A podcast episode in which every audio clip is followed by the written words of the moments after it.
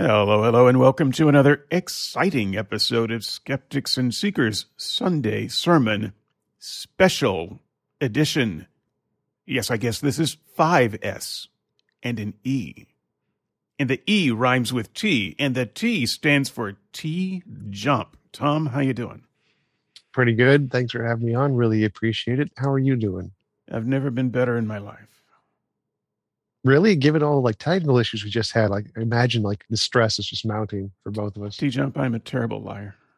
um, I've already started, but what can I say?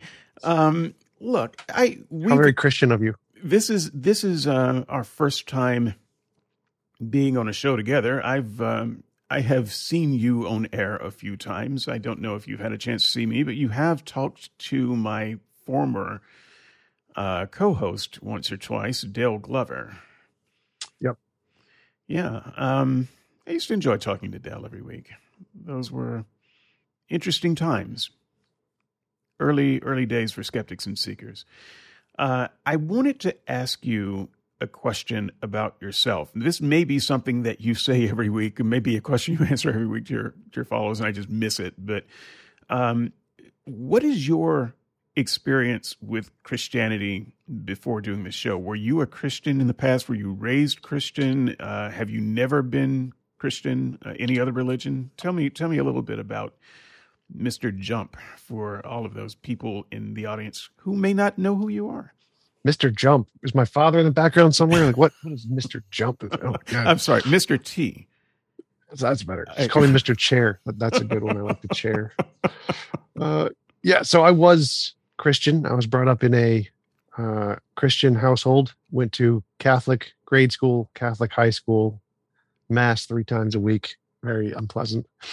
Um, but I lost my faith sometime around 17 or 18. I had major depression for most of my life and prayed every day and every night for help from the all powerful, all loving Sky Daddy, who did not do anything to help and I eventually just stopped being able to believe there was such a thing because it didn't do anything. So I just felt like I was praying to a milk carton. I see. Did you try praying to a milk carton just as a, you know, a control? Uh, no, I, I was not very scientifically minded back then. It was more just uh, desperation, try to avoid or solve the depression. So I, I had not attempted to pray to the milk carton. Well, for what it's worth, I believe it's milk jugs that uh, get the result anyway. The milk cartons don't don't talk to them they're uh, they're not very powerful. Um, so, sounds like you're you're biased against the, the milk cartons. I don't know. I've tried some things. Uh, I'm just I'm just gonna leave it at that.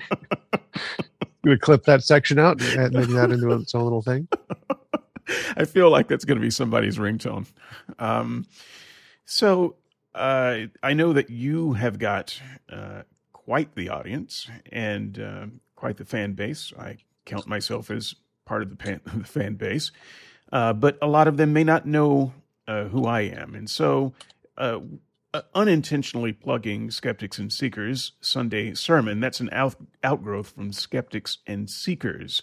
That's a show that I did, um, Dale Glover being a co host. So some of your uh, viewers might uh, remember him and may have enjoyed um, your discussions with him as I did. Um, I am a former Christian, a former preacher. I've been a leader in three different denominations. And um, I didn't come out until I was around 40. And I'm 52 now. So most of my life has been in Christianity. And um, the thing that, uh, something that people always ask, and I, I can't begin to answer it appropriately. It's a different answer every time. But what made me come out? It's it's there's no one thing. It's um boiling frog type situation.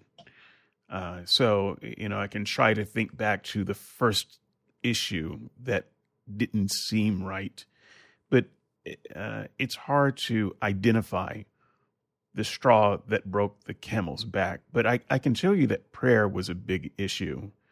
And I recall having a lot of trouble with that uh, as my faith started to really take a beating. I didn't know how to pray. Was I supposed to pray, Thy will be done, or My will be done? You know, do, do I pray with confidence that the Lord will answer my prayer and grant my request, or, or do I pray with humility and you know whatever you want to do don't i'm sorry i don't mean to bother you.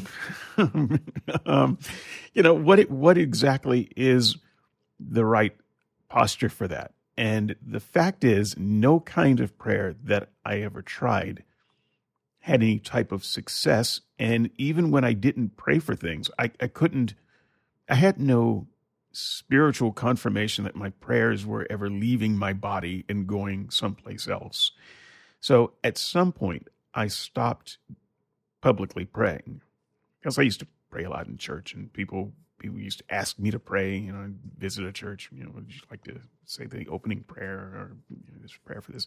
And I just stopped doing it. Um, I stopped praying for people. I stopped just any any kind of prayer that wasn't private because it, just seemed like hypocrisy to me because I couldn't figure out how to do it what what I was supposed to do with it. So that was one of the things uh, that uh, accelerated my my uh, trip out the door. Did you uh, how did how did you deal with prayer? I, I know you were like seventeen or eighteen, but what was uh, how how did you excuse me uh, relate to prayer? Well, yeah, for me, it was a cry for help. So I had major depression, suicidal major depression, real bad most of my life. And so for me, prayer was a lifeline uh, that was hope that I could overcome it. Um, this connection to this all powerful being mm. was perfectly loving was something that gave me hope for the future that I would be able to get over the pain I was in. And so for me, it was a cry for help. Uh, that was never answered. Well, we could say that uh, part of the prayer was answered because you're still here. So thank God. Don't hit me. Um, so we have a topic of conversation. I know that you're used to talking to Christians. Uh, I will put my Christian hat on half my head today, and I will wear my atheist hat on the other head, looking kind of like a dunce hat when you put it all together. But um, I want to talk to you about talking to people because both you and I are talkers. You might even say we're professional talkers. And we talk to people who disagree with us a lot. Uh, I talk to people who disagree with me over on Skeptics and Seekers, over on Red Letters, with which I'll plug later. Uh, I talk to people who mostly agree to me, but uh, you know I still get a lot of pushback uh, there. Uh, I've had debates. I've been on Unbelievable uh, twice. Are you familiar with un, uh, the Unbelievable uh, radio yes, show? I'm jealous. I want to be on there very badly. Just, debate some professors on there. Give just, me William just, Lane Craig versus me. An Unbelievable. Right, great. Justin, just write him. You, I have. I've emailed him like six times. Oh, I, that this is hard to believe uh, because I'm a nobody. I've been on twice, so it it may have helped that uh, when Justin wrote his book a few years ago, um, I um, uh, kind of cobbled together a team uh, along with a, friend of mine, and we wrote a response book. And uh, and uh, got us on the show. I'm not entirely sure what got me on the show the second time, but I had a chance to debate the resurrection with Jonathan McLatchie, uh, and that was that was um, nice. I did, debated him twice. Both were very entertaining. I, I didn't enjoy my time with Jonathan as much as I oh. had hoped. I, I took great pleasure in my second debate and just eviscerating him in every way I could. I would I would like to debate him again, um, because the, mm, yes, I so let's talk about that. Uh, in fact, what you just said there is a, a good jumping off point into the topic. Um, yeah, there are times when I get on the mic with uh, someone and I just want to rip them a new one. Uh, and um, I'll I'll I'll give you my greatest shame on air. It was uh, when I had a interview slash conversation slash debate with Michael Brown. Have you uh, had a chance to uh, talk to Michael Brown? Yeah, I had him on my show. We did. Uh, we had a really nice conversation uh, for for an hour or something. I despise Michael Brown. I I mean, I wish I could say that past tense, but I still despise Michael Brown. I I I I shouldn't have accepted the interview. Uh, I shouldn't have done it because I knew how I felt, and I wasn't entirely sure that I would keep my be able to keep my emotions in check and um, beat back some of my worst conversational impulses. And uh, at the time, this was, I want to say it was around 2000, um, sometime in the Trump administration. And uh, Michael Brown had switched from being anti Trump to hard pro Trump. And uh, there were, he had put out some videos about, um, uh, about uh, Jews and Jesus. Uh, he's he's a messianic uh, Jewish kind of person. So th- there were some things that were very hot button at the time, and he wanted to he wanted to be on our show. He um, Dale knew him, and uh, he wanted to be on the show. He wanted a chance to kind of um, give his side of things uh, because his reputation had maybe taken a little bit of a beating uh, at that time. And I wanted to be fair and uh, let him give his side and have some conversation, maybe a little bit of pushback, but just you know get to get to know the man. And so I tried to push back all of all of the things that I knew that I didn't like, and just get into a conversation and it didn't take long before it was very apparent that I didn't like him and he didn't like me. And we just growled at each other for an hour. And um, I, I, hope that no one ever finds that show. I don't take anything down. It's over there on Skeptics and Seekers if someone wants to find it. Not my finest hour, not his finest hour. Um, and so I learned some things about myself and uh, about my ability to talk to Christians. I, I, thought that I was pretty good at it. I had, had, had some pretty high profile interviews by that time. And uh, for the most part, they were really good. They were great. And I, um, I, was, I was feeling good about myself, very professional. I had, you know, brought myself to this point from nothing. Look at me. And then it just went to hell. Uh, and I realized, oh no, I'm not a particularly good person at all, and I'm not a particularly good conversationalist, and I need to learn how to talk to Christians. And uh, I realized, of course, uh, Christians also need to learn how to talk to people like me. Um, it's it's very easy for both sides to kind of trigger the other side, and before you know it, you people are talking past each other, and the debate really heats up and the audience really gets into it because you know they they get in there for that three ring circus. Uh, and you know maybe 5% of them actually want to hear the discussion but it's like um, it's like watching a car race you really want to see the wreck um, no one watches hockey to see the puck go to the neck they watch hockey to see the fight that's why they go i've got a feeling that that's a lot of the audience for uh, Christian atheist debates. And so um, I realized I, I feed into that impulse.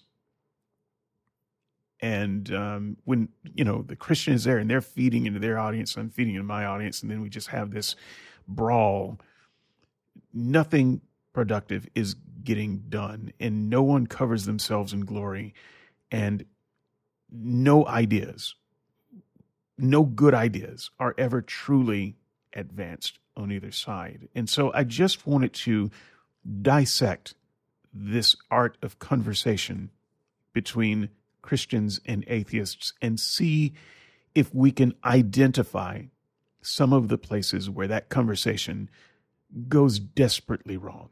Now I, I'm I'm coming in with confession. All right, I'm the worst. I'm the worst of offenders. Uh, do do you feel like you have anything to confess, uh, Tom, or, or, or are you just going to revel in my confession? well, so my interpretation is slightly different. Like I think those kinds of conversations can be very productive, mm-hmm. uh, not only for the audience but for the speakers as well. I think it's up to the individual to find value in those things, but there is value to be found in those kinds of conversations. Like you mentioned that uh, people revel in, in, the car wreck and the train wreck. My most viewed videos are all screaming matches. Uh, when you say you're the worst offender, I highly doubt if we were to compare your interview with Michael Brown and mine with Godless Bro, that yours would be considered the, the greater offender in this case. Um, or mine with Jack Ainstrike, where I'm literally just shouting everyone to shut up and using many curse words. Uh, except, so for me, I don't, I don't see those as bad. Mm-hmm. I, I don't see those as unproductive. I see those as very productive.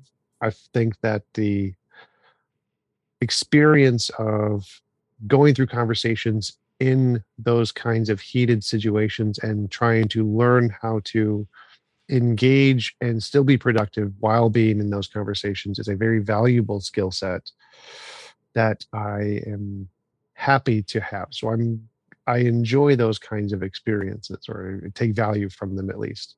And so I don't see them as a problem. I don't see them as something to confess uh, having done. I see them as something I'm more proud of in a way or mm. something I'm glad to have done. And so I don't see those as an issue. I see those as a learning opportunity. Okay. Well, I certainly used to view it more like that. I mean, I uh, I call conversation a blood sport. Uh, it's it's an arena. It's it's the pit. Uh, grab your mace. Let's let's do this. I mean, let's shake hands and then kill each other, um, and then have a drink afterwards. I you know this is this is part of my personality. I I played sports. I was an athlete uh, growing up, and uh, I'm a rough and tumble kind of guy. So this is true in the mental uh, arena as well. And conversation is just a, a, great exercise of the mind. It's a little bit like speed chess in boxing.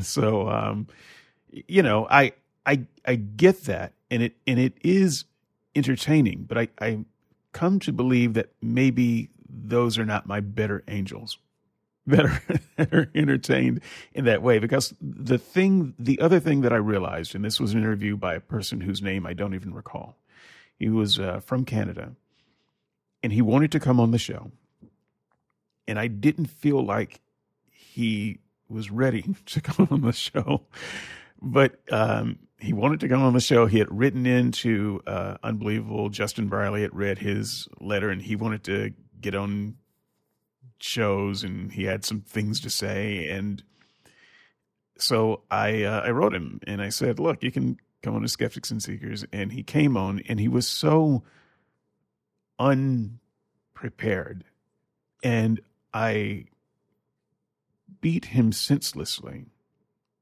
And I kind of enjoyed it at the time, but after listening, I didn't enjoy it.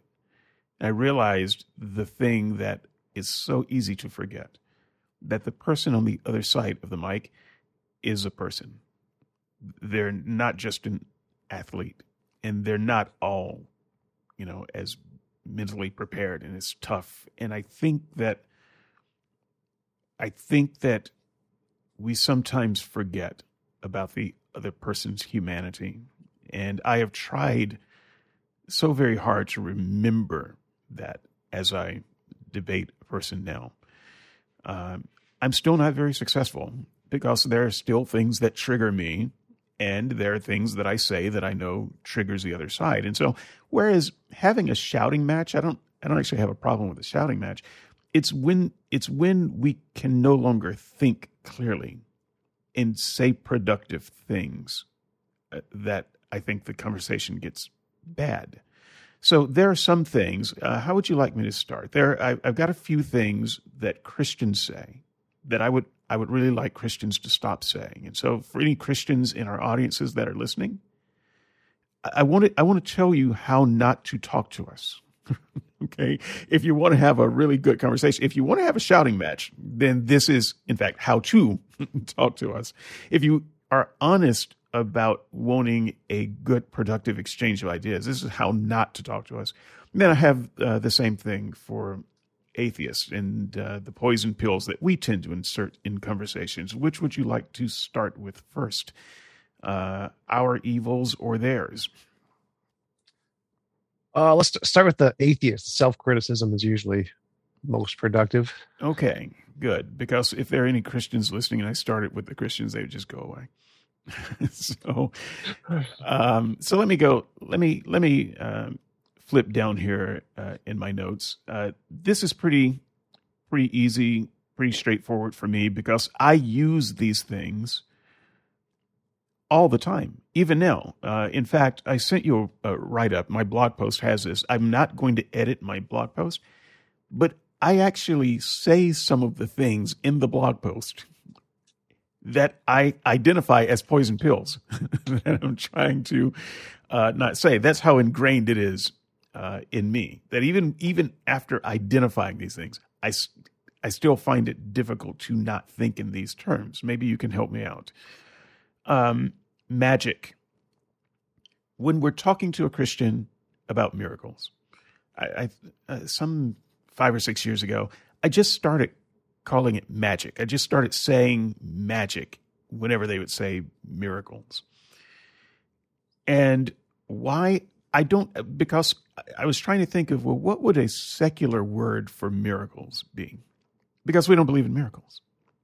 A miracle is something that Christian generally des- defines as an act of their God, a special act of their God. And some Christians will go further and define that as something that God does that contravenes nature. But in all cases, miracle requires a God. Uh, there is a very, very generic term, way of using miracle, like the miracle of birth or something like that, that doesn't uh, necessarily um, uh, invoke a God. But by and large, when Christians use miracle, they're thinking about a God. Well, I, I don't. So for me, the closest thing is magic. Except I know from when I was a Christian how viscerally offensive that is. For the Christian, that is a terribly offensive word because the Christian, I say the Christian, there's so many kinds. Most of the kinds that I know of think about magic as a demonic power or power of the supernatural from other than their God. And so it's a very offensive notion because they do not believe in gods other than their gods. And they do not uh, take kindly to having their God's power uh, referred to as something that they think of as demonic. So, uh, you know, I've I've also heard a lot of other atheists uh, use this word too when talking to Christians about you know the ridiculousness of miracles. And I think that that's one of those poison pills. Sometimes we insert it by accident, sometimes on purpose.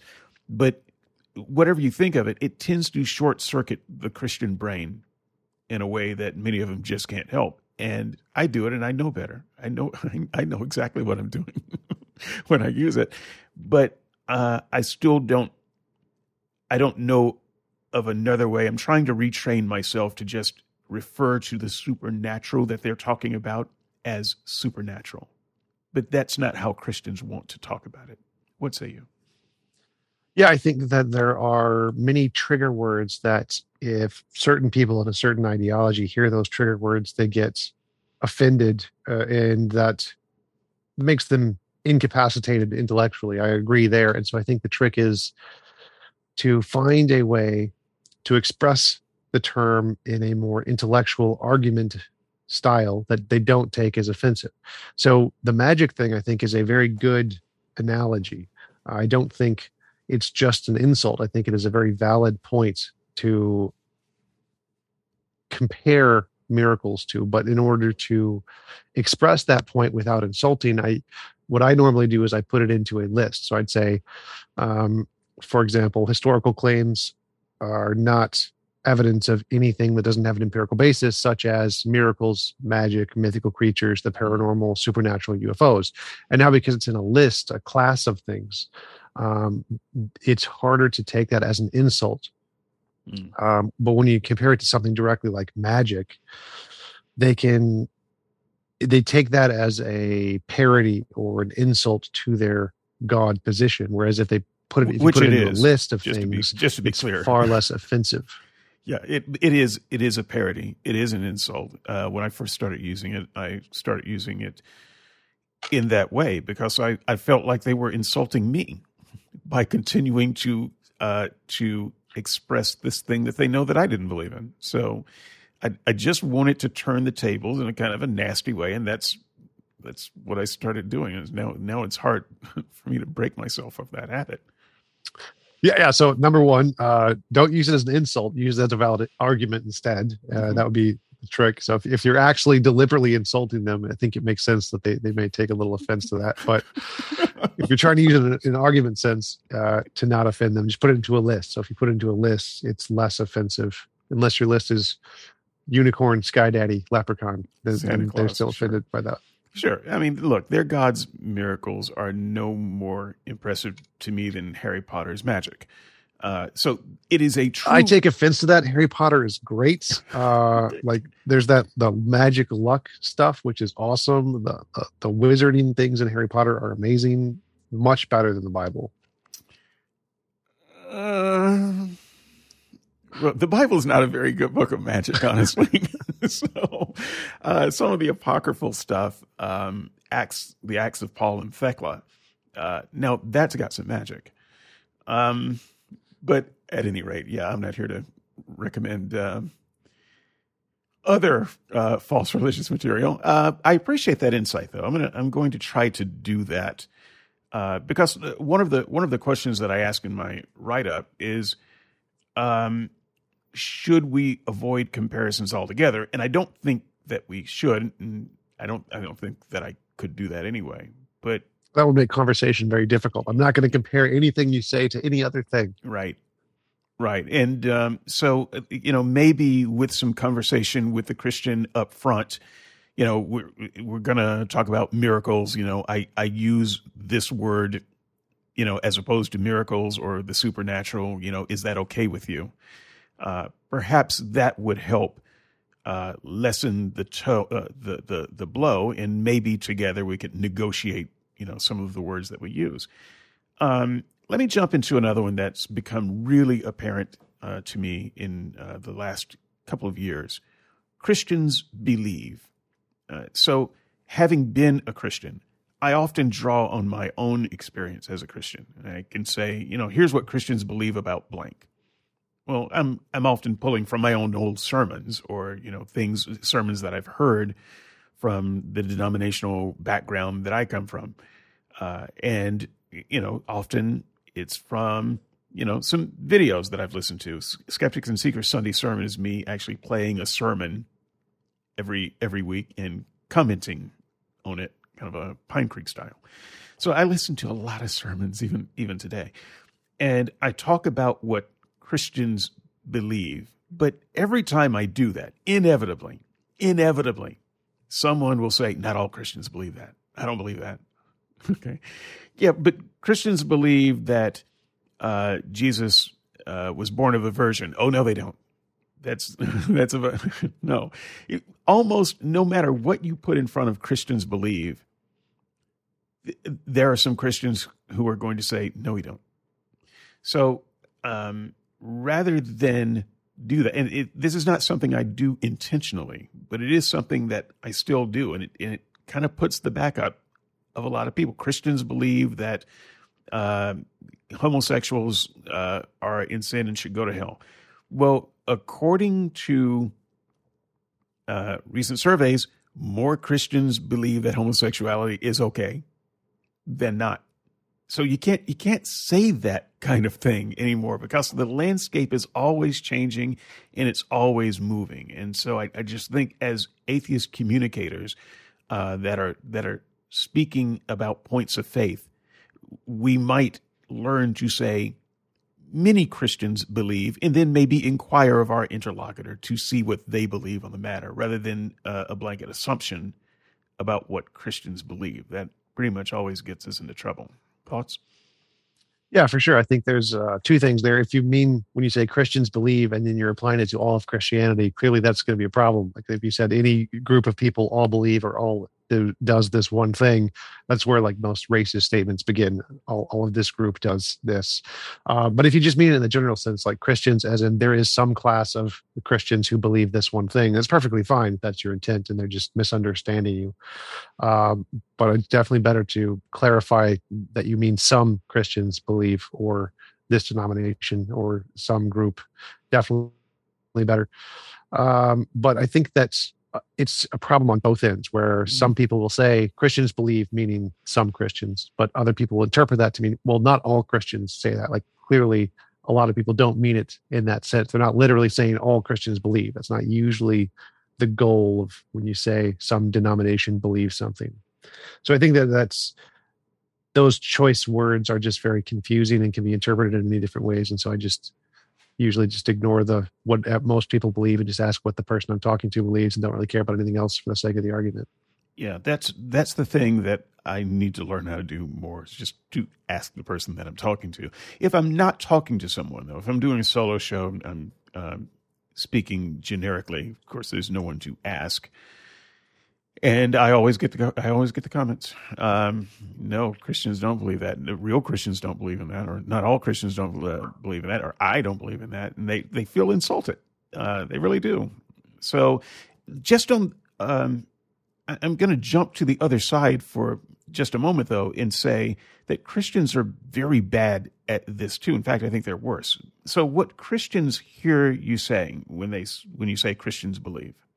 Even if you say something that they happen to believe, what they hear you saying is they hear you defining Christianity for them. And that's not what I intend to do. There, there are so many ideas of Christianity. I can talk about the Christianity that I understand as Christianity, but they hear you trying to define Christianity for them and they get upset with that. Well, guess what? At one of the things that really gets me off uh, at the beginning of a conversation, you are going to have an argument if you if you start with this is to define what atheism is for me. If, if you if you start telling me what I have to believe, uh, you know, as an atheist, we're not going to recover from that. so, um, I hate having my beliefs defined by a label as much as they hate having their beliefs defined by a label. So just um, just a thought there. Do you have you gotten used to it? Have you gotten used to Christians telling you uh, what you should and shouldn't believe as an atheist? Um, it doesn't normally bother me. So I, I like to take the devil's advocate position. So if they say something like atheism is a religion, I'm going to be like, mm, okay, we'll take that. It's better than yours. We'll, I'll start listing the reasons of how atheism as a religion, the religion of atheism. Mm-hmm. Our doctrines are more moral. Our people are more moral. Our congregations are more moral. We help more people. We do more good. We, we don't have any pedo priests. Um, and so I'll just I'll take whatever they say and just adopt it, and then show that even if we take what they say at face value, it's still better than theirs. Well, I that's a good approach. You may be a better human being than I am, uh, but it's the type of thing that bugs me is when they tell me that I am arguing a positive position that there is no God and that I am not an atheist if that's not what I'm arguing. And what I might be arguing, in fact, what I'm almost always arguing, is I am not convinced by the God claims you are making. And those are not the same thing. And that's when they will tell me, well, no, uh, if you're an atheist, then you are arguing that there is no God positively, and then I will tell them to fuck themselves. Well, that's that's another good example. So I also used to take the lack of belief position. Atheism is just I'm not convinced by your evidence. You don't have any good evidence, and when they started to say, well, no, no, no, what atheism is rejecting that God exists. Like, all right, fine, your God doesn't exist. I'll take the I'll take the strong position, and I'll just say it's rational to believe that anything that doesn't have evidence is a figment of human imagination. So I'm rational in thinking your God doesn't exist, just like I'm rational believing Santa Claus doesn't exist. And so I'll, I'll take the strong position. I'll just grab it, like, all right, fine. I'll, I'll, if you want me to take that position, I'll take it, and I'll still win.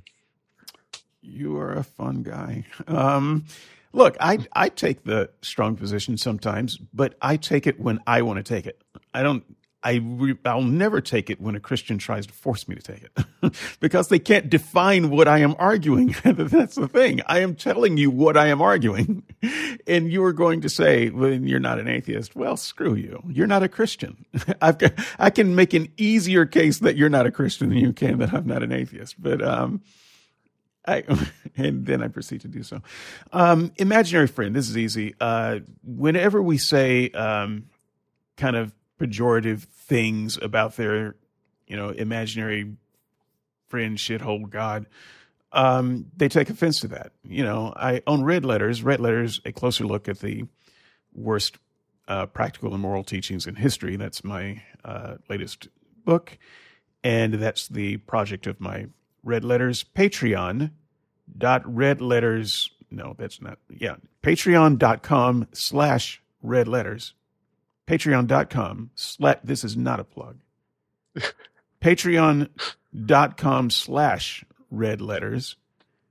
Be sure to to go there. Grab a free copy of the ebook. You're gonna love it. Join the community don't give me money. Don't give him money. Give me give me money. Not give, not a plug. Give him money too. I mean, he's he's a look at that jaw. You should give him money. Um. Anyway, where was I? The chair needs uh, some more cushion. yeah, add to the chair fund. um, that chair is cushioned with hundred dollar bills. People. Um, the um. So often on red letters, I will say something like, "Jesus was a fucking dick." After making a point to prove it. Um, but I, I, go with Jesus drowned babies, so I don't know which one's worse. so, but you know, when you say when we say things uh, in a conversation that's not meant to be that incendiary, and we uh, you know start calling their God their imaginary friend.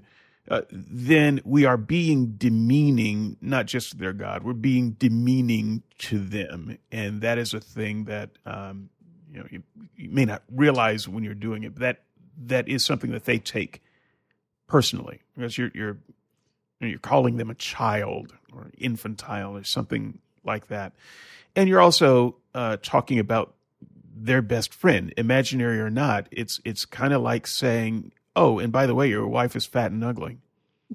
They, I mean, they, there's a piece of the brain that just explodes. You can't, uh, they can't recover from that, and they're not going to recover from that. And even if they don't start yelling and screaming, uh, a piece of their brain just got broken, and we might um, take a higher road and find some other way to express the fact uh, that we don't believe that their goddamn imaginary friend exists.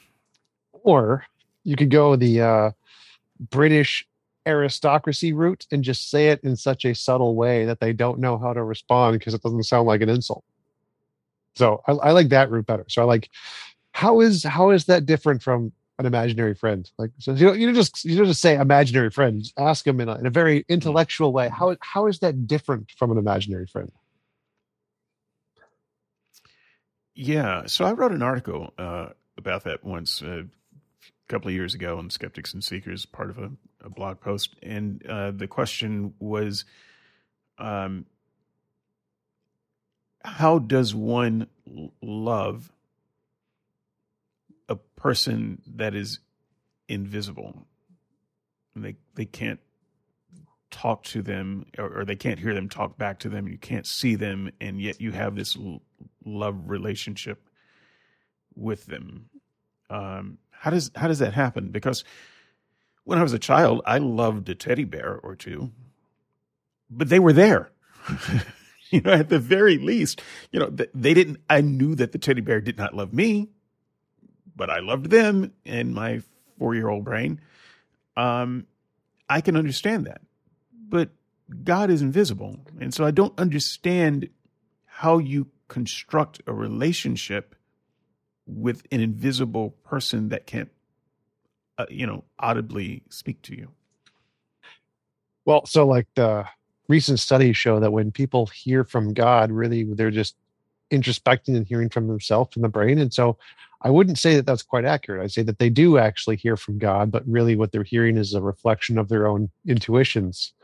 And so if there's a person very, very similar to you in a lot of ways, but you imagine them to be like, you know, perfect, have perfect knowledge and perfect morality, it seems understandable that you could, most people could fall in love with that person. Someone very, very similar, but to the extreme of being the perfect version of you. Uh, it, I can understand why Christians have the idea that they love their God. Okay. Um, all right. Atheists, you've been told. Christians, you're about to be told. Uh, very quickly, we'll start with one that uh, you might uh, want to disagree with right up front. Uh, stop, uh, stop making your arguments by using the Bible as an authority. Uh, you know, the Bible said, you know, according to Scripture. Let me stop you right there, Christian. I don't give a damn. It, there's there's nothing that you can say that follows those words that would be persuasive or authoritative to me in any way, shape, form, or fashion. So I would caution uh, doing that because I think the real value of when Christians say that is they're showing what's important to them. And that is very valuable in a debate. You want to know what they care about, what they find significant. So Pine Creek, Pine Creek Doug, uh, great guy, pain in the butt, um, especially for Christians. He asks questions, leading questions like those three epistemology questions. What is it that convinced you? And if we found that was a problem, would that lower your confidence?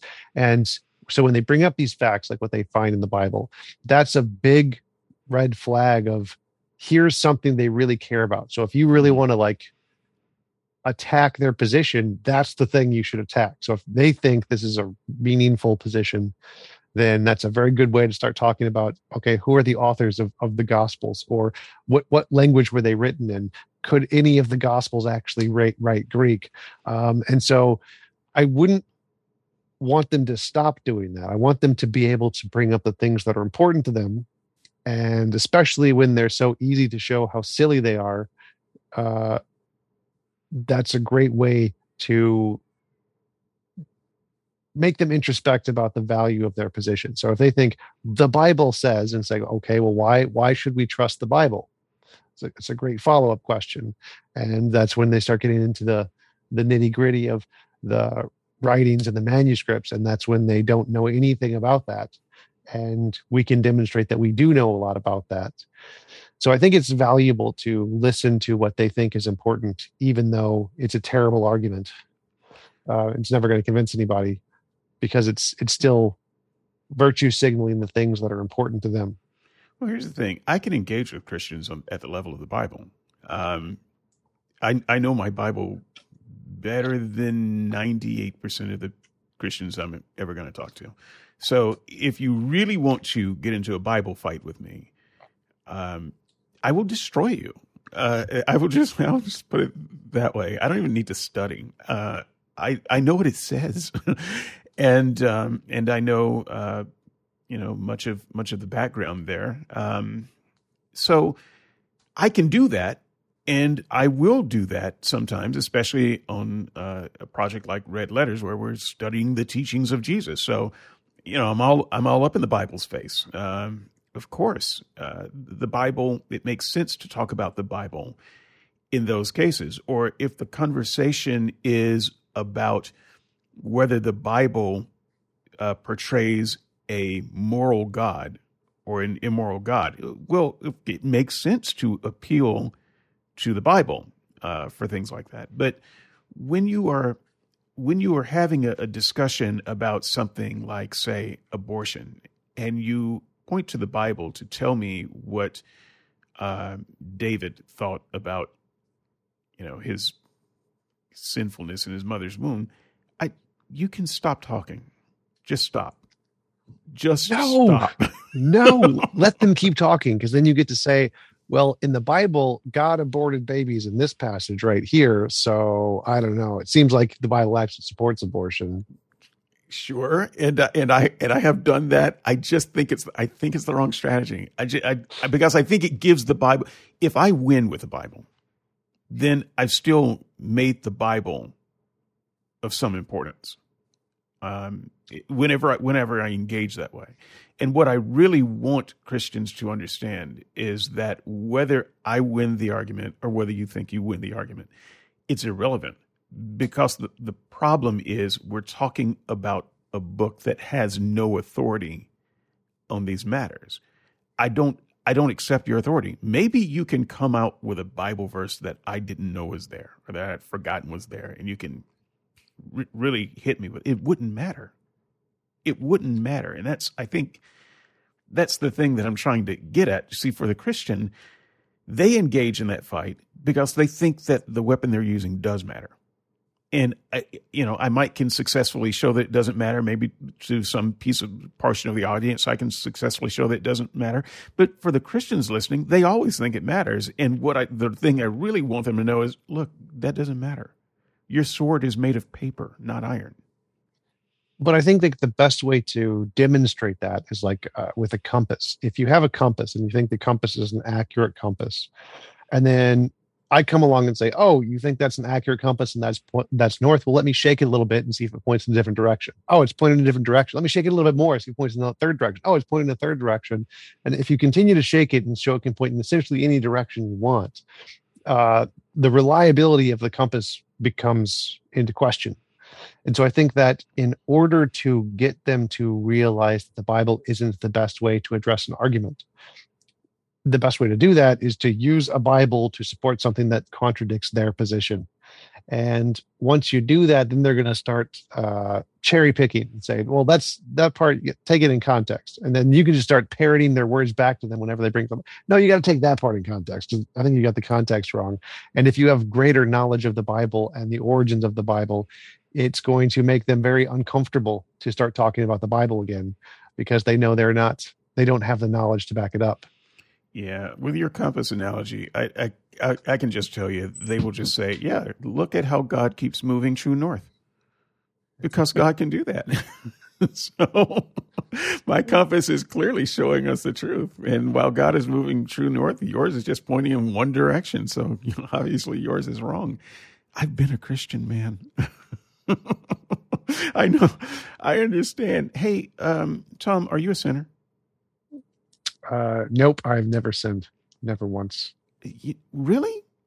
Yep. Huh. Huh. Well, you see, I feel the same way, but what do you feel when you're called a sinner? Um, so for me, an insult is has nothing to do with the word itself or with what the word might actually mean. To me, an insult is what the person means who's using it that's um, that's really the only thing in communication that that matters to me. What did you mean when you said that? And I understand what the Christian means when they say sin and sinner. And I find that insulting. For me, like I was diagnosed with high functioning autism, so insults and compliments have like no effect on me. They're about as emotionally effective as a lawn chair. Uh, so I don't know how I would respond. I don't. I don't feel the same way that most people do when people are insulting me. For me, it's just it. I feel nothing. Hmm. Um, I'm essentially just responding to the words as if I would respond to any other words. So I don't know how to relate to uh, being offended to insults as much as other people do. It's that's something that's lost on me emotionally. Well, let me be your emotional compass.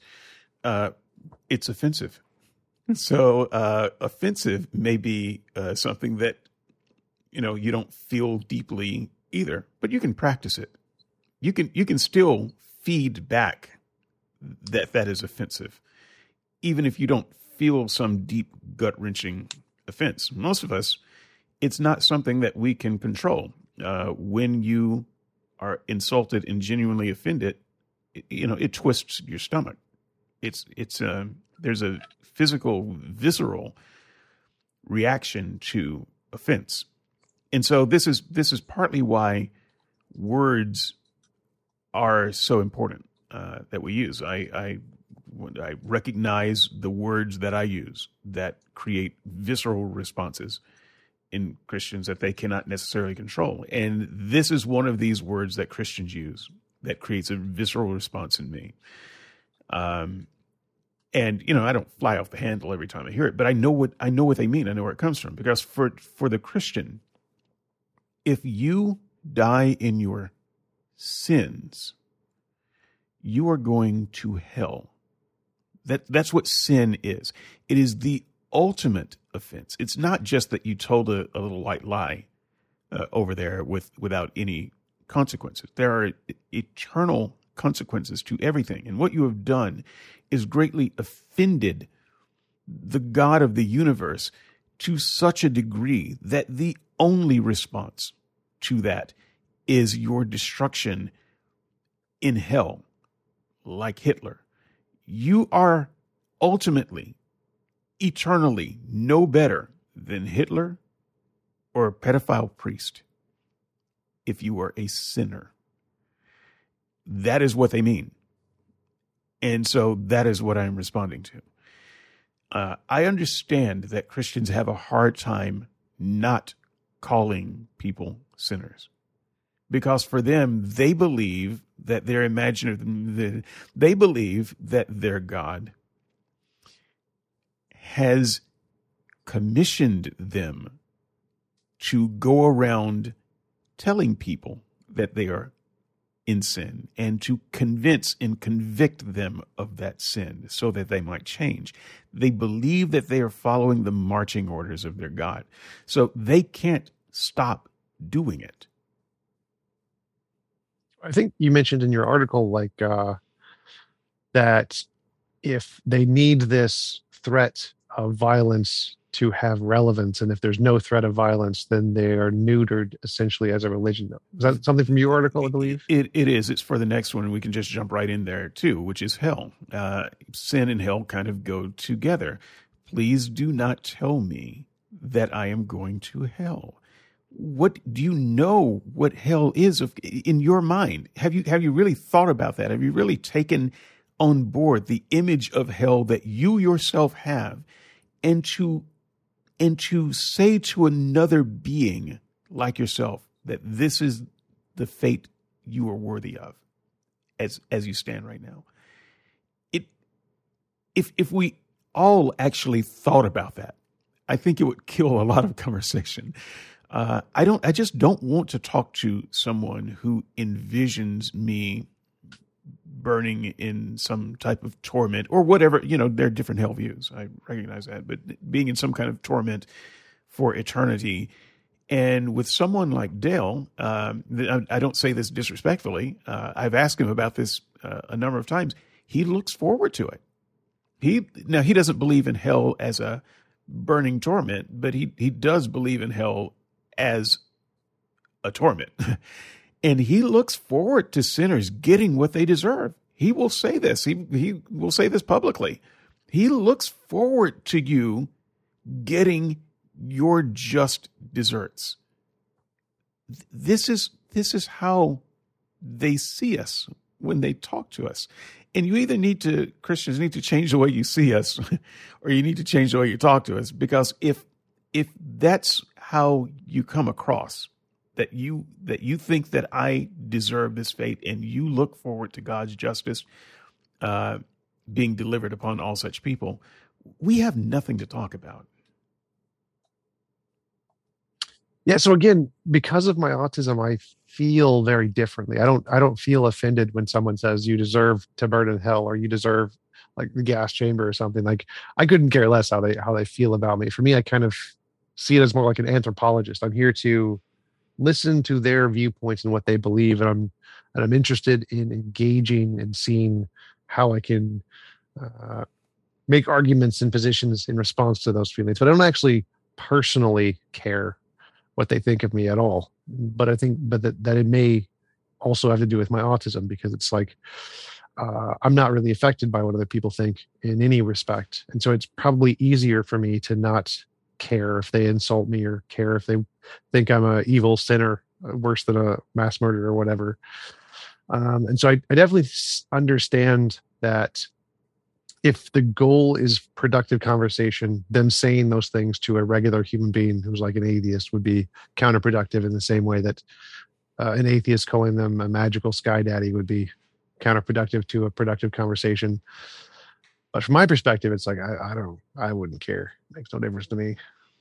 All right. Well, here's something that I know you do care about because I listened to one of your uh, debates uh, recently in uh, in preparation for this conversation. Um, it was when you were teamed up with Matt Dillahunty, and on the other side of you was Randal Rauser and the other guy. Samuel Nassan. There you go. the other guy. oh, sorry, I don't. I'm kidding. okay. his his name recognition is all Christians look alike. It's, yeah. not, as, it's not as high as Randal Rauser. Okay, so um, and you know, I'm sure maybe some people thought that way about you. There was Matt Dillahunty and the other guy, but I, I happen to know know you know know you both, mm-hmm. and uh, I I think that you were both um, equally capable. Whereas I think that Randal Rauser and Samuel were not equally capable, and I I thought that was a little bit of a a very strange pairing. Did you did, did you think that at all? I mean, maybe as someone who participated in the debate, maybe it's bad form if you were to say so. uh, well, I'm so I like both of those guys, but they have very different approaches, and their approaches are not complementary uh, in in a, in a single debate topic. So right. I think that if given the opportunity to present their own position or someone with someone who is agreed with their position, they do much better. But pairing people who have such drastically different views uh, makes them look ridiculous when they're paired together. Yeah, and Randal is such a dominant personality on the mic anyway. Um, I'm sorry, Samuel just kind of looked like the other guy. Um, that said, uh, I've talked to Randal uh, several times. I I consider him a friend. Um, uh, I would love to have a conversation with Samuel. Uh, he he has some interesting ideas that I would like to help him explore. because I really I really feel like in a debate setting like the one that you guys were in, um, it's it's hard to explore one person's idea for very long and very deeply. Um, that said, yeah. in that yeah, just as a personal rant, two v twos are completely like pointless. They're they're just they're nothing but entertainment value to get the audience of each of the different person to watch. So you get a higher viewership. There's no productive value having a two v two conversation, yeah. none whatsoever. Yeah, uh, it's good for the channel. Yeah. Um, yeah, I, I, my first appearance on Unbelievable was two v two, so uh, yeah, I, I completely concur. But one of the things that it's hard to say got your back up um, was when Randal accused you of scientism. That was one of the things you definitely wanted to come back on. Um, scientism. Uh, how how do you feel when people accuse you of scientism? Um, you you maybe fuel isn't the right word, but um, you definitely feel something. well, so I don't like, I don't mind being that label. So like, I, am totally fine with that label. I think mm-hmm. it's a softball and an easy point to address. The things I hate are repeating myself and being talked over. Those two things. And I think the thing that pissed me off when Randal said that was he'd he'd repeated that like six or seven times mm-hmm. during the debates and i addressed it every single time and that's i think the thing that really bothered me. Uh, but scientism i'm totally fine with that label. I can do both routes and say well no scientism is the position that uh, knowledge is only attainable through scientific means which nobody accepts. We, we, accept you can think about things and come to knowledge. One plus one equals two. You don't need science for that. Um, or i can take the position that empirical knowledge is the most reasonable basis and so using science as the groundwork of the primary ways of knowledge is completely justifiable. So you can say, yeah, scientism is the most reasonable position. So either way, I'm happy with the label of scientism because it's a softball argument, easy to address. But the thing that pisses me off is repeating myself and getting talked over. Those are the two things I, I cannot stand. Those very those bother me greatly. I, I almost talked over you there, so um, yeah, don't hit me. Um, Banned. so um, let me let me see if I can um, help you feel the insult that's really being hurled at you when someone uh, accuses you of scientism, because they're not just making an observation about what they think. Uh, that the fact that you believe that science is the, the, the best option for uh, knowing things about the universe. What they're really saying is you are dishonestly closed off to other possibilities and inquiries of knowledge about reality.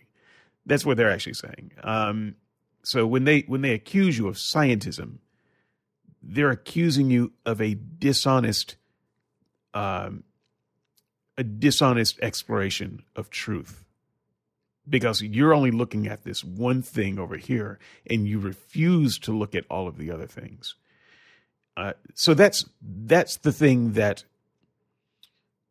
sets me off when I hear that word come up and hurled against me and against other Christians. That's what they're really trying to do is paint you into that box, and you're other you, other Christians.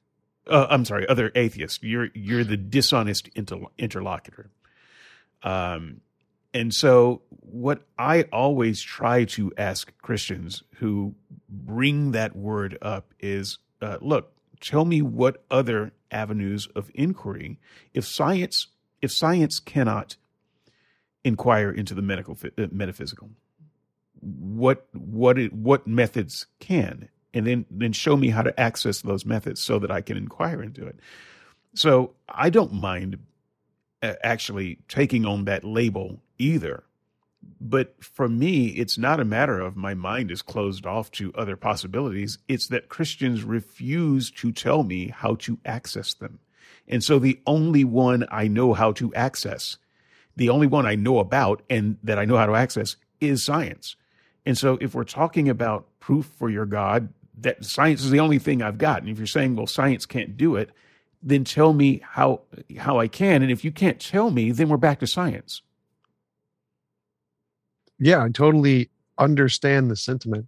But again, I'm like, I'm glad when Christians say that because it's something that many Christians believe. And so I'm glad to be given the opportunity to address it and present a more rational counterposition. So when Christians have that bias that they think that uh, secular people are un irrationally excluding certain kinds of evidence. Like empiricism scientism usually means that um, you're irrationally excluding the philosophy the soft science stuff that indicates god apparently.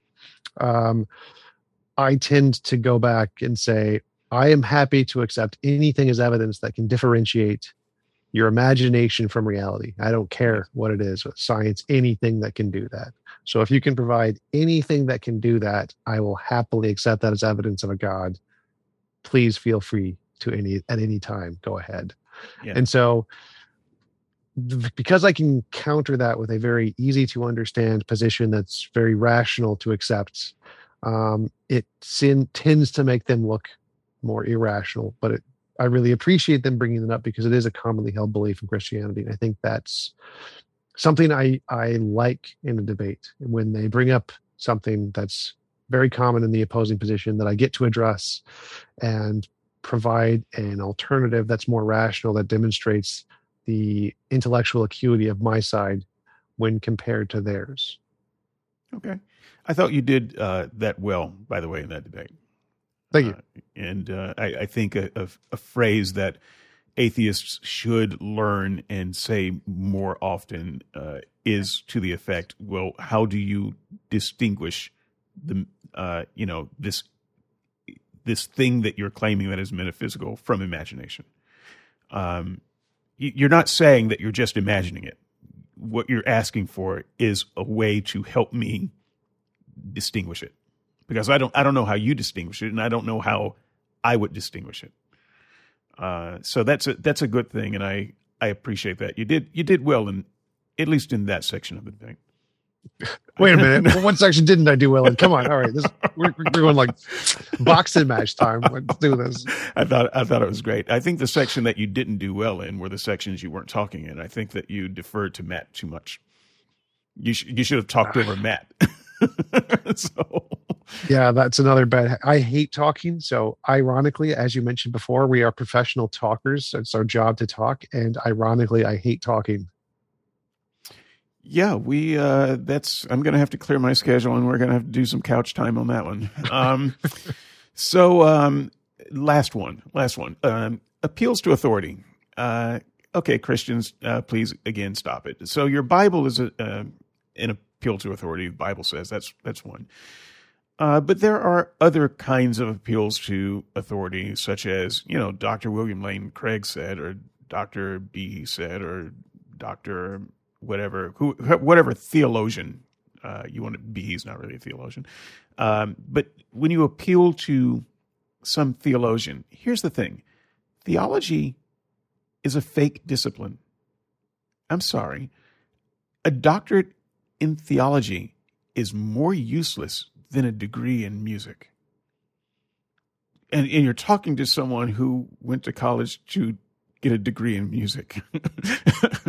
no, I didn't get that degree, but um, that's what I was. That's what I was there for: music theory and composition, uh, songwriter, um, and uh, musician. A degree in music is stupid. Uh, I'll just leave that to you. I'll just think about it for a little while. A, a degree in theology is way stupider. It's like a degree in unicorns. If if if I already don't believe in your God, you can't cite an expert in godology. From why are you doing that? Why why do we why do I even need to address what one of your professional godologists had to say? I don't I don't care. So I mean, um, I don't even like to address uh, these types of pills. Now I do. I do it for the entertainment value. Um, it's there. I know who these guys are. I, I read them because I'm that kind of geek. Uh, you know, I read the books, the articles, and so forth. So I'm I'm aware of it. I just find it ridiculous. Uh, why are we appealing that? And then by the same token, it's the Christians who want to try to use some prominent atheist against us when we're talking. Well, first of all, I'm not debating with that atheist. If I was, then, you know, maybe I'd bring it up. I'm debating with you. I don't have any prophets. I don't have any bishops. Um, I don't have any creeds. I'm free of that. You can't use authority against me unless what we're talking about is some some secular point. Uh, you know, like the number of people who have uh, psychological difficulty after an abortion. You know, that's that's something that you can appeal to an authority for. But any authority on godology or atheology, I, I don't even I don't understand. Why are you doing that? Yeah. So uh, one of the the one I hate the most is when I bring up the consensus of experts, and they say that's an appeal to authority fallacy, and that's it's not. So an appeal to authority fallacy is only when you appeal to a false authority of some kind. And so appealing to the actual consensus of experts, not an appeal to authority. But so I, I say most geologists say that the Earth is whatever, 4.5 billion years old. And then they bring up something like most theologians believe in a God. Uh, most theologians think that miracles are things in history. And that's the part where I'm, I'm exactly with you, where it's like, well, that's kind of the the the made up god field of course they believe those things. That's not actually evidence. They're not actually experts in reality there. They can't they're not genuine experts in what actually happened in reality. They're experts in bible studies um, which is as you said kind of as useful as an expert in harry potter studies um, not not the most informative thing when you're talking about reality. So yes i, I can understand the the silliness that ensues when people start to quote uh, the authorities of theology when because it seems they, they confuse the fact that someone's an expert in uh, the bible and they think that that means they're also an expert in reality which are two very different things right so Okay, let's get out of here. Let's talk about uh, real quick on our way out the door um, things that we can both both sides do to make conversation better. I'm, I'm going to start with one uh, that I don't have on the list. Uh, and pay me more. Uh, uh, that sure. Um, look, patreon.com slash red letters. um, it's, it's, I'm sorry, I didn't mean to offend you. Um, because, you know, sometimes the conversation as a blood sport goes too far and, you know, we can reel ourselves back in and, you know, it's okay to be sorry that we offended someone or maybe we did it on purpose, but we can still apologize. you know, um, that does that shouldn't cost us anything, and that doesn't happen very uh, frequently. So, in that same uh, debate uh, that I mentioned, I will say this about Randal Rauser. Randal Rauser apologized for uh, ascribing some idea to you that that you didn't have. I thought that was good. Uh, a simple apology can go a long ways. Uh, so uh, yeah, I'm sorry, I didn't mean to offend you, or I'm sorry, I misheard you. That that that can do so much in easing conversational tensions. Oh yeah, for sure. Definitely, I think that politeness and genuine honesty and trying to clarify that you're not insulting someone and it wasn't intended as an insult, but you're trying to make an argument or want to hear their position on something that you think is a relevant example is definitely a way to like diffuse tensions in that case. Uh, unless you're being like, well, I'm sorry that I called him a sky daddy, but you know. okay. Uh, speaking of knowing, I don't know. I don't know.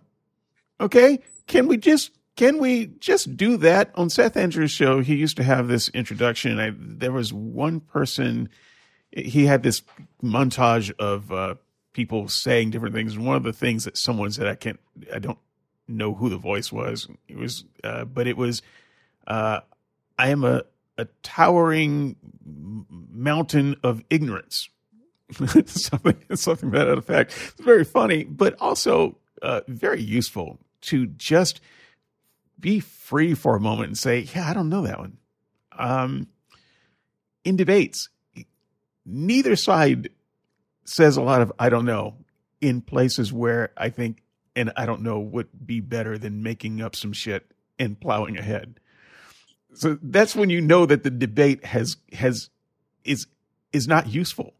And if it is, you, if people are hearing you say things that you are making up on the spot, uh, and you know that you don't know what you're talking about, then it's worse than useful. It's harmful. And so, you know, every now and then, maybe you just stop motoring along and say, eh, you know what? I, I don't know. I got to think about that. I don't know. Uh, have you have you ever said I don't know? Because I can tell you, I very seldom say I don't know when uh, when I'm in a heated debate. Uh, yeah, actually. So, a uh, great example, also including uh, another example of what you previously talked about bringing up authorities. Uh, I was talking to a flat earther, uh, Flerfs, and he brought up the authority of Neil deGrasse Tyson. Neil deGrasse Tyson says that you can't see the curvature of the Earth from, I forget whatever the level of the height of the guy who did the space jump or spacewalk thing, and and he brought up all these things about what all these authorities said, and I, I just said I don't care. I don't care what, what anything said. And they asked me like, what, what do you think is the height where you can see the world the, the height of the, the curvature. I was like, I don't know. Yes. Well, what, what, do you think the curvature there is? I was like, I don't know. Uh, what, what do you think is the distance between these two cities? Like, I don't know. There's, for every question he asked, I'm just like, I don't know. I don't care. I don't care about any of these things. They're irrelevant. So I, I'm quite used to saying I don't know in cases where there's technical details that are, I just, I'm not interested in. You are, you were a towering mountain of ignorance. Good for you. Yes. All right. That is true. Um, yeah, I'm sorry. I didn't mean to offend. Um, I'm trying to practice, man. Um, here's one of my favorites. Um, this one is one I don't say too often either, but I I'm a fairly quick thinker, and that's probably my superpower and my and you know my downfall. You are an even quicker thinker than I am. Uh, I like uh, listening to you take questions and uh, debate. You're very fast, but not everyone is that quick of a thinker. And sometimes even quick thinkers just need to say, give me a chance to think about that uh, a little bit more. Uh, you know, can we come back to that later? I don't have a good response right now. I, know that the people supporting you are not cheering you on to hear you say, "Ah, yeah, I want to, I want to give a more thoughtful response than the one that's on the tip of my tongue." But that would do such good for conversation. Uh, I think if both sides did more of that, because you know we feel the pressure of having to say something when it's our turn to say something. When what we should really say, it may not even be that I don't know the answer.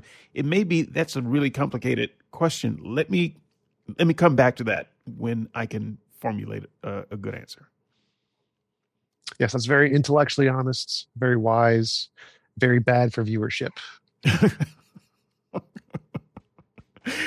okay. Um, empathy. Uh, I'm just going to skip right over that uh, and go to the conclusion, which is really uh, listen. So I mentioned uh, being on Unbelievable a couple of times, and uh, Justin doesn't rub do, it in. Ugh, oh, make me more jealous. Do you, right, do you, do you want me to write a letter to Justin? I mean, I, honestly, he's stupid. I would appreciate that. Yes. Can Can I bribe you? Yeah. Yeah. um. Sure. The, go Go to his Patreon. Patreon at the Red Letter. Patreon slash slash Red Letter. Is that right? Yeah, that's it. Look, uh, here's the bribe. Um, I'll get you on Unbelievable, and uh, you bring me on uh, your show for a two v two. Yeah. Wait a minute. Great. Never mind. No. it's going to be the other guy and Randal Rauser versus you and me. I like the other guy. Just to be just to be clear, I and I thought, by the way, I thought that he practiced uh, so many of these things that I'm talking about as good conversation, but practicing good conversation when you're in a, a group with Randal, Matt, and Mister Jump, you don't stand a chance. so yeah. I am so sorry for him. Uh, and I was, you know, but I, I thought that behavior wise, he was outstanding.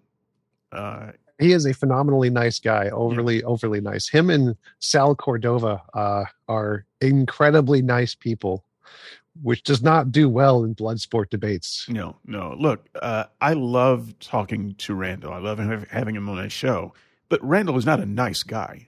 No one, no one's going to mistake Randal for a, a nice guy. He's a he's a bare knuckles fighter. Um, we we get along. All right, so really listen. Here, this is this is the key, and this is what I am trying to get at. In that debate, I wasn't sure if you were really listening to the other side, or if you just didn't like talking, or if you just uh, didn't want to interrupt Matt. because Matt is not someone I would accuse of really listening. Uh, now, I don't mean that as uh, an insult as much. Matt has been doing this for so long. He knows the argument that they're going to make as soon as as soon as they start talking. He knows where it's going. he just he gets bored and he, he needs to cut it off. Um, I get that way too because I've I've been doing this for a long time, not on podcasts, but I've been talking to uh, people both as as a Christian and as atheist for a long time. I just I know where the arguments are going. I get it. So I just want to, you know, okay, come on, get to the end. We know where the end is. Okay, here's the end that you're going to. Let me let me just rebut that. This is what this is. Um, I'm guilty of this. Okay, uh, but on that on the unbelievable show, the key to winning the debate is to get the most talk time. Someone like Ken Ham can win every debate because he's not going to stop talking. He is not going to stop talking. He will get more talk time. It doesn't matter if he says things that you think are stupid. The other guy can never beat him because the other guy can never get a word in edgewise. Um, William Lane Craig, uh, a genuinely smart guy, a genuinely good debater, uh, but he's he's going to control the mic, um, and you will never win because you won't get the talk time. So it really is whoever talks the most win and wins. And that's kind of the tragedy of internet debates. It's it's just that way. And what I am calling for is more listen time. And I and I'm calling myself to that. It's very difficult. Um, I, I said in the write up, we tend to listen only to the extent that we need to hear what they say so we can format our response. We give them enough rope to hang themselves with, and then we hang them. And that's not listening. And at the end of the day, that's going to that's going to end up with a fairly unproductive conversation. It's going to end up with Randal having to apologize for accusing you of something that you didn't say uh, because there's not enough listening in those types of formats. What say you? Well, so um, while I typically would agree that most people get an advantage of having more talk time, again, I hate talking. So I, I'm the exact opposite. I think several people, Pine Creek and several others, like actually counted how many minutes I speak relative to the people who I have on. It's like a 15 85 split. I speak like 15% of the time because I have no interest in speaking. So I like, to, I like to let them just go, take all of the time in the world because it means I don't have to spend time speaking. So I love it when they talk. Uh, but I still win the debate because I have a way of taking everything they said and phrasing it or framing it in such a way that I have a simpler position that's easier to understand that I can contrast to theirs, which is really the key to, I think, winning debates. It's not about time. Time is like a crutch. It, the real key to winning debate is having a simpler, easier to understand position than your opponent. And so if, if you can express that even in like five seconds, you're going to win the debate every time. And it doesn't matter how much time they get um, because the key is the ability for the people listening to understand and comprehend what you're saying simply and clearly. And I think that's really the key to winning the debate. But that's even true. if you spend like I'm what? sorry. I was I was just going to say that's true on your show because you control the clock, and that's true in uh, you know a skeptics and seekers format because you know I tend to go until my guests just drop. Uh, I don't I don't do time limits. Uh, I want to make sure the issue is thoroughly discussed. But on a show like Unbelievable, you don't control the clock and the time goes really fast. It's super fast. So the point that you have crafted while listening to the other person, you may never get a chance to make. You uh, and so uh, J- Justin simply may not come to you again in that section. And then when the uh, next section comes in, we're talking about something else. And and so internet debate is a little bit like that uh, because once again, it's a format where you don't control the clock. There usually is a time limit. Um, and in a V2V thing, well, like I said, it's kind of a 2V, 2V2 thing. That's pretty useless anyway. So it, it really does kind of demit, depend on the format. Um, you know, if you and I were debating on a show that, that had a unbelievable style format, I would beat you just because I talk a lot. so I, I promise you, talk time really does matter when uh, when you don't know whether you're going to get back in or not. For sure, that makes a lot of sense. I can understand that. So, uh, with that said, um, do uh, have do you have um, you, you're live streaming this, right? Yep. And you there do, are people in the chat, and they are you do saying lots of mean things. As super usual. chatty things, right? The, where people pay you to, and then you read their stuff. Uh, yes, occasionally. I don't think I have any super chats though. Those are usually for the screamers. I have a debate with Kent Hovind tonight. I'll probably get a lot of super chats on those. Okay. Uh, well, clue me in because I am not on your stream. What are uh, what are some of your listeners saying? And please use the profanity with the spelling that they use. Uh, Don't don't cut anything out. Skeptics and seekers, we don't, we don't cut is- anything. Just, that's all I put. Just BS. There's one one All right. comment. All right. Uh, Pl- please come back. Jack. Please come back with uh, some clarification on the BS. Um, Don't insult music. Vlad is very angry with you for insulting music. He's well, on look, Twitch. I'm a musician. I, I'm not insulting music. I'm insulting uh, music degrees. David is a splendid fellow. Uh, Lord Hovind doesn't deserve the attention. Lord Hovind. It's it's Lord comma Hovind, but I just got rid of the comma, so Lord Hovind doesn't doesn't deserve attention. Mm. Yeah, you see, this is great. Here's I don't see well. If I could read comments while I was talking, that would be uh, that would be so much fun to me. I, I mean, insults, um, compliments, I don't care. I would I would just read it all. I would interact with all of it, but I can't.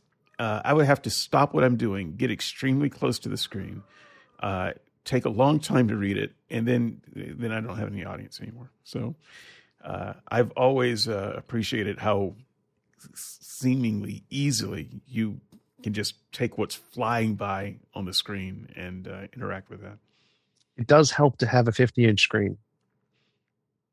I, clearly, one of the things I am doing wrong. so, any uh, anything else out there? Anything uh, anything good from the commenters? Anything frivolous? Uh, anything insulting? I'll take an insult. Oh, there were plenty of them. I have not been checking for them. Uh, T Jump asked what ask him what his groundings are. James oh. Earl asked asked you a question. Yeah, that's fine. Uh, my groundings. Uh, let's see if I can understand uh, what you mean there. Do you mean my moral grounding? Uh, my worldview? What do you What do you think he means? I'll try to answer it. Probably worldview, because uh, normally I ask I have questions on, and that's usually what they're asking is about like, do you have religious beliefs or something? I have no idea. Okay. Moral the, grounding, probably. The answer is patreon.com slash red letters. Uh, my worldview is I don't have one. This is this is going to piss whoever wrote this question uh, I, am sorry. I know this is going to piss you off. This pisses off everyone, no matter what side uh, they're on. When I say this, I don't have a worldview, and they say everybody has a worldview.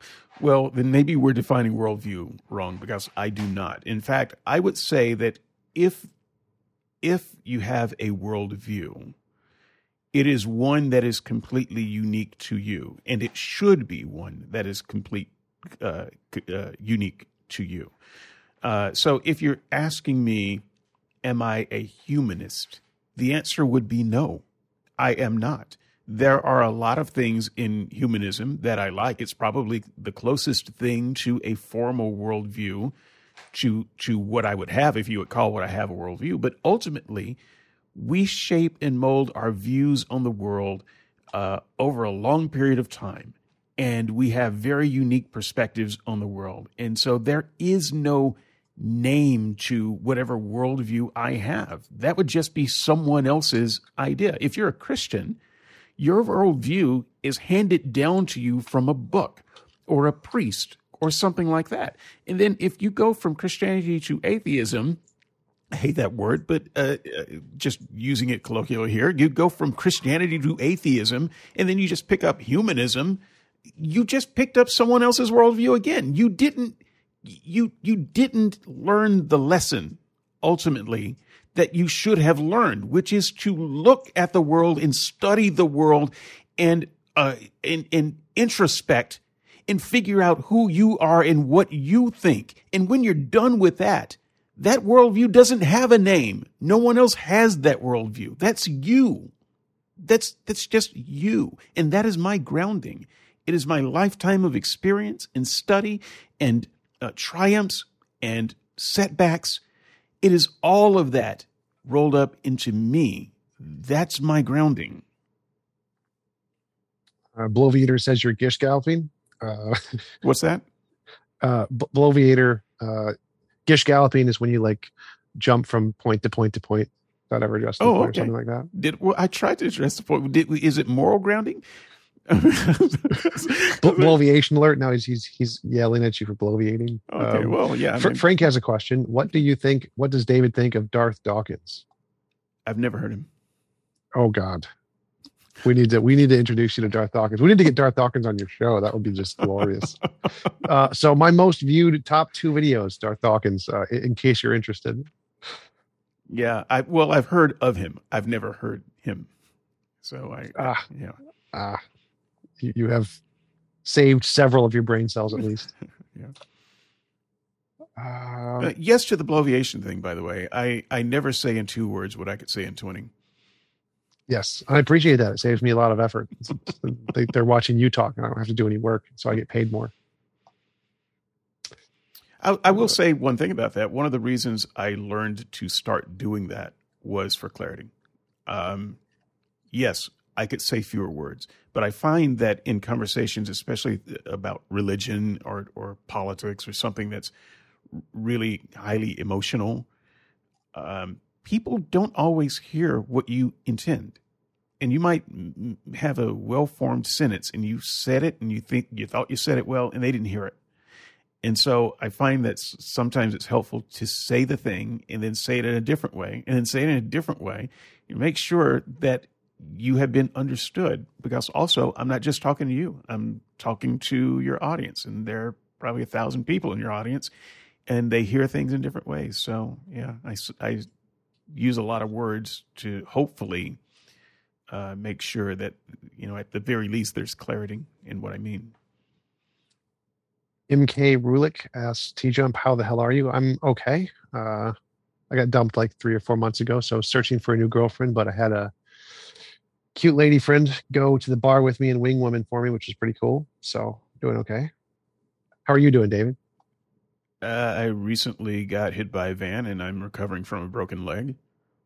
So, Ouch. Yeah. It's cool, cool story though. Yeah. Yeah. No, it's. Let me put it this way: I'm well enough to be talking to you, and uh, if we had tried to do this a couple of weeks ago, I wouldn't have been. Uh, so, so why did you attack a van? What did the van do to you? Seemed like a good idea at the time. We we grow and we learn, and now that's part of my worldview. David Johnson versus Pine Creek debate. Uh, more words are better. uh, look, uh, I love Pine Creek, but there is something that I would love to debate Pine Creek on. I've I've lost the strain uh, the train of this sentence. I disagree profoundly with Pine Creek on the idea that words don't do harm. I believe that words do harm. And I believe that what Pine Creek, when he says things like that, is not taking into account uh, our our biology and our uh, emotional makeup as humans. And you know, maybe Pine Creek is somewhere on an autistic scale where words don't affect him, but trust me, words affect people. They hurt. Uh, they can stop the brain for a few moments from functioning. They can cause depression uh, if someone ruminates on the on the wrong words. Um, there is a reason why it is illegal to tell someone who is depressed to kill themselves. You could actually be um, brought up on charges for uh, murder or you know one of the various manslaughters. Manslaughter. Yeah. So uh, yeah, words do absolutely uh, matter, and we should have more. I think rather than fewer protections in the law when it comes to um, what we say out loud. So I don't like when I hear that the context I think of is like uh, criminal harm, like words don't constitute criminal or physical harm. I don't, I wouldn't, I need to know more about the context of when Pine Creek said that to know what he was meaning. Because I mean, obviously, words can do harm, uh, emotional harm, but normally when people say that, it's about like uh, when it constitutes some kind of a criminal defense or criminal criminal harm in some way. In which case, you can't like criminalize saying words on YouTube or something. Uh, so yeah, I, there's I, some contexts where I agree and some contexts where I disagree that words are harm. I think it. I think it could be criminal though, depending on the situation. So, for instance, if you told someone, you know, very convincingly that their house was on fire and uh, they ran out and they got in their car and they, you know, uh, sped home to save their cat, you know, or their sleeping kids or what have you, um, and they get into an accident uh, and they end up injured. Well, what what caused that? Uh, it was it was a type of incitement. Well, guess what? We have laws on the books about incitement to riot. Um, incitement is words. Well, I mean, I don't think Pine Creek meant literally no words could ever be harmful. Or, or just was I, I don't know specifically which what thing he said which you are referring to, so It I can't was- really comment. But It was during um it was it was around the time when he had a a breakup with um one of the people that he um uh, used to partner with. I I I can't think of uh, the name now and um I'm not going to promise that I'll send you a link because I won't. Um because I, I won't I won't even remember past this conversation. But uh, if I think I'm just it, too I'll lazy. I, I- whenever Yeah. I say I'm people, I'm going to send people link. I'm just it's not going to happen just because I'm too lazy. Even if I remember, I'm like, nope, too I- much work. because someone someone uh, brought that um, some those videos to me, and I once again I like Pine Creek a lot. I think he's very I think he's a very sharp thinker, and uh, Oh, was that the? Oh, that was he. He had on uh Robert Price talking about oh yeah yeah yeah yeah something something controversial. yes. Uh, I also like Robert Price, and I'm very disappointed in uh, Robert Price.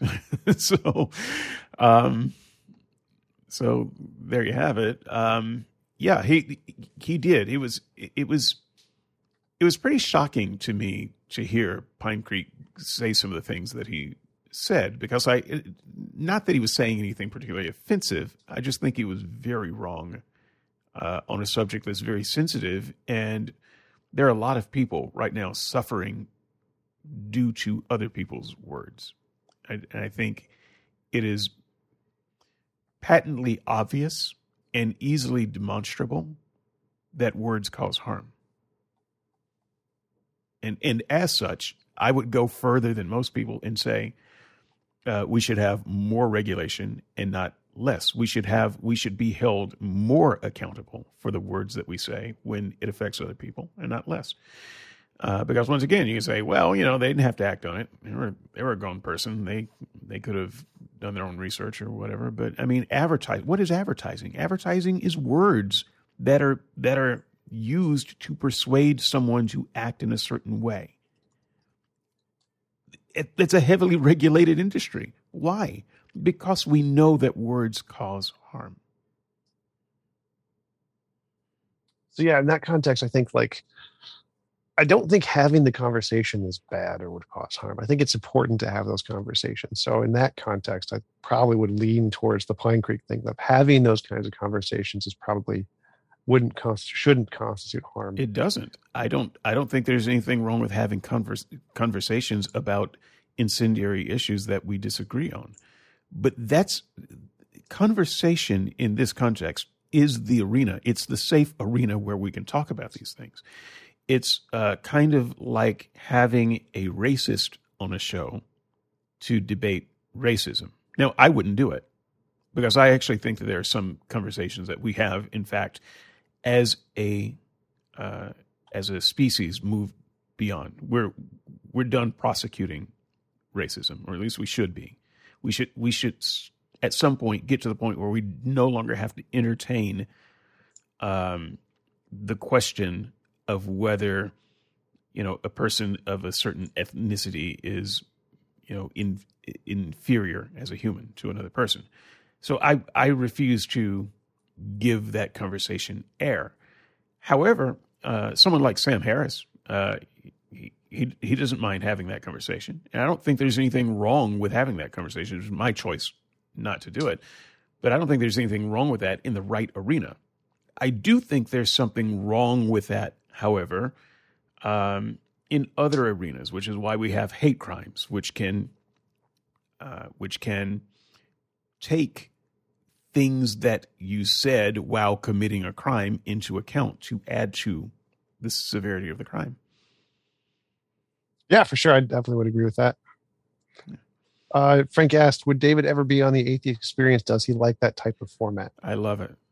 I love it. I'm that kind of asshole, man.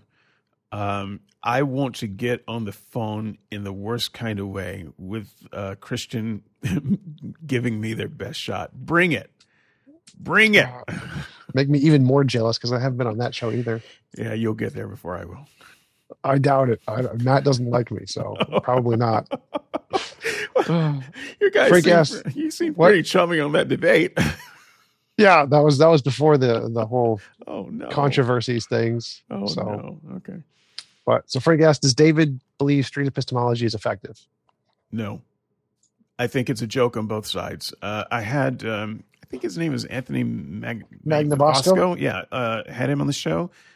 Um, it was either him or one of the people who I I don't remember. I thought it was him, but uh, yeah, I had a street epistemology on the show, and um, you know, I told him pretty much as I'm telling you. I think that uh, I think that evangelism is bad on both sides, uh, and we should do a lot less of getting into each other's faces, trying to convert them into versions of ourselves, and do more of appreciating our differences and uh, learning how to befriend people who are not like us. I don't, I, and I'm just as annoyed if an atheist were to come up to me and you know, try to spread the word of no God as I would be a Christian trying to spread the word of God. Uh, so I'm I'm not really a friend of street epistemology. Hmm. Because I always thought of more like a method. Like obviously, I don't think you should be proselytizing in the streets. That, that's I mean, weird. look at the name. It's street epistemology. I mean, you've you've clearly headcanoned this all the way out of its reality. It is literally in the streets talking to people and challenging their epistemology. Um, no, those people, even if they talk to you, they're not out there to talk to you or think about these things. They're out there to get a gallon of milk and go home. Oh yeah, that part I hunt. I so I, I this is one of the things I don't like about Pine Creek is that he invites on lay people and then destroys their position because they know literally nothing about their position. Mm-hmm. Uh, he doesn't really talk to professors much. He finds it boring. Uh, so I definitely agree that targeting people in the streets who are not really prepared or intellectually in the space to have those kinds of conversations usually not very productive but i would say that the methodology of street epistemology is actually yes. really effective if they're in a space like you're invited on a show or something like yes. this where they're intellectually prepared to have those kinds of conversations so if you're asking I, me about the formal street epistemology yeah. methodology i'm a big fan gotcha yeah yeah, so I would, I would, agree. Probably not the best to apply it to random people on the street, but I do like the process of the question asking. Uh, oh, uh, James Earl wanted you to answer the trolley problem. Oh, that's you know, easy. Trolley? Yeah. Oh, yeah. Yeah. I love the trolley problem. Bring it on. So, uh, just to set it up, I mean, the trolley pro- uh, problem is uh, there you're you're conducting a train uh, or controlling a train in some way, and uh, if you go straight, you'll uh, what you'll you'll kill ten people, and if you veer off, you'll kill um, you know uh, one person, but the person happens to be your your mother or your wife or something like that. This is not a problem. This is not a problem. I will plow down the ten people with a smile on my face. If the one person on the other track is my wife and you're one of the 10, I will plow you down. I will plow down the entire world and it will just be me and my wife. Choo choo. you bet. so, would you do anything different? Uh, depends how much I was being paid. I don't know. Like, which depends which family member. Also, um, if there was like specific family members on the one side, I'd like aim for them. I don't think the trolley works that way. So yeah, it's it's a, it's a it's a guided a heat seeking trolley. Yeah, look, I don't. Not only is my answer uh, easy for me, I think in a given situation, it'd be easier for just about everyone else too, if they're being honest. See, I'm not a Christian anymore. I don't have to pretend that I love everybody. I don't. so, um, that's that's cool. So if I don't know you, and there's someone maybe I don't love them per se, but I know them, and I just got to choose you or them, uh, you better make peace with your maker. you know? So i mean that's well i think it's actually that. happened. I think there are actually legitimate cases where there's a train conductor and his kid was like on the tracks and he had to like choose to divert the train to either kill his kid who was like under the tracks or to save the people's lives. So i think those are actually legitimate cases that have happened in history. Yeah. Well i'm pretty sure that every conductor worth their salt would have saved their kid. And and frankly, the conductor that would have killed the kid, I wouldn't hire them. They would be unhireable. Honestly, because like, what kind of person are you? You just ran over your kid, and and you saved the lives of a hundred strangers. Screw you. Hard to disagree. I think I think the sacrificing your kid to save the hundred is like slightly more moral, maybe a little like sure Jehovah, whatever you say. Um, Vlad the stoner asks, I would like I still like he's still he's still angry at you for the music thing. So he says, I would like to know or understand why David thinks a music degree is not w- worth anything. Sure, no problem. Uh, first of all, if you are a musician, you don't need a degree to be a musician. Uh, you just need talent. And if you've got the talent, you're going to college to, you know, get a degree to validate that you have talent. I just I think that's the wrong way to go. If you're going to be a studio musician, they don't care about your degree. They're not going to ask. The only thing that you can do with that degree uh, is teach music. So uh, you know, otherwise, if you are a musician and you have the goods, every place where you use your music, none of them are going to ask to see your degree. They're not going to, it's not even, there's no application to fill out, man. Can you play the. And it was at that very moment that the connection died for good and all. I had some technical issues before the show, and uh, I had some technical issues right there. So there it went uh, my response was basically, uh, "Can you play the axe or not?" Uh, you know, that's that's really the thing that matters with music. I would have given a little bit more time, gave a little bit of ground by saying a music degree might help you if you're going into classical music. There, they do care about your pedigree, but even in classical music that's not nearly as important as can you play the violin or not? Can you sing or not? That is why they have auditions, and you can go to auditions with or without a degree. A degree might help. One of my uh, best friends in college, okay, let me face it, uh, I, I had a crush on her. Um, it went nowhere. She did not return the crush she went out with my best friend. I hate him so much. Anyway, where was I? I ran into her um, several years later. I didn't finish my degree, as I said on the show, and she did finish her degree. Very expensive degree, University of Portland. Uh, great program uh, for classical music. Highly recommend it. I ran into her at a sheet music store. She was working at the sheet music store. This is what her music degree bought her. She was an amazing singer. And, and hopefully she has found more success since then.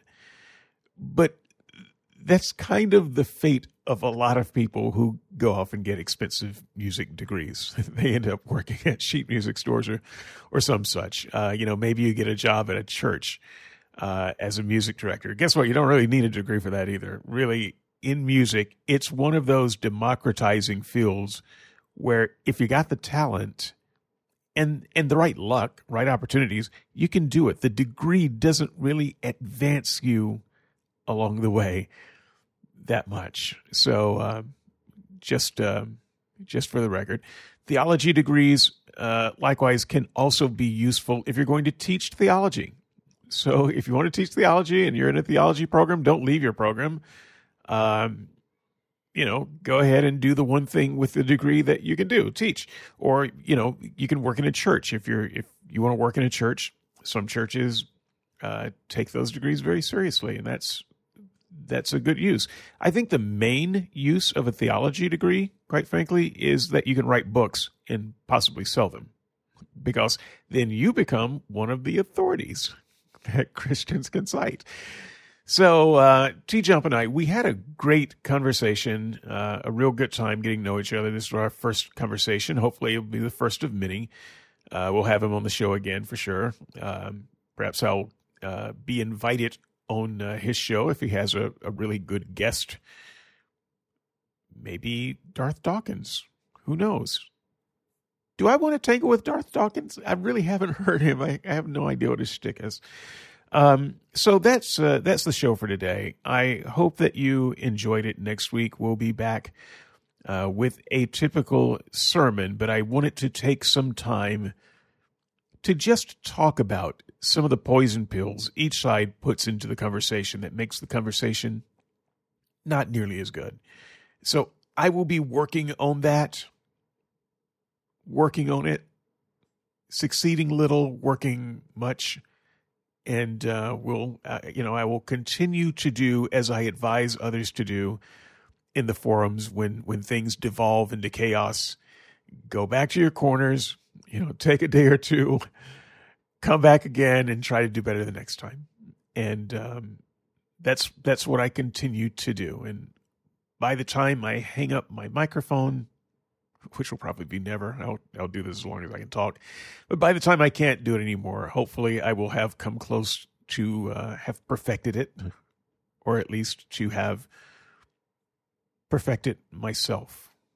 Because at the end of the day, we can't fix someone other someone else's conversation.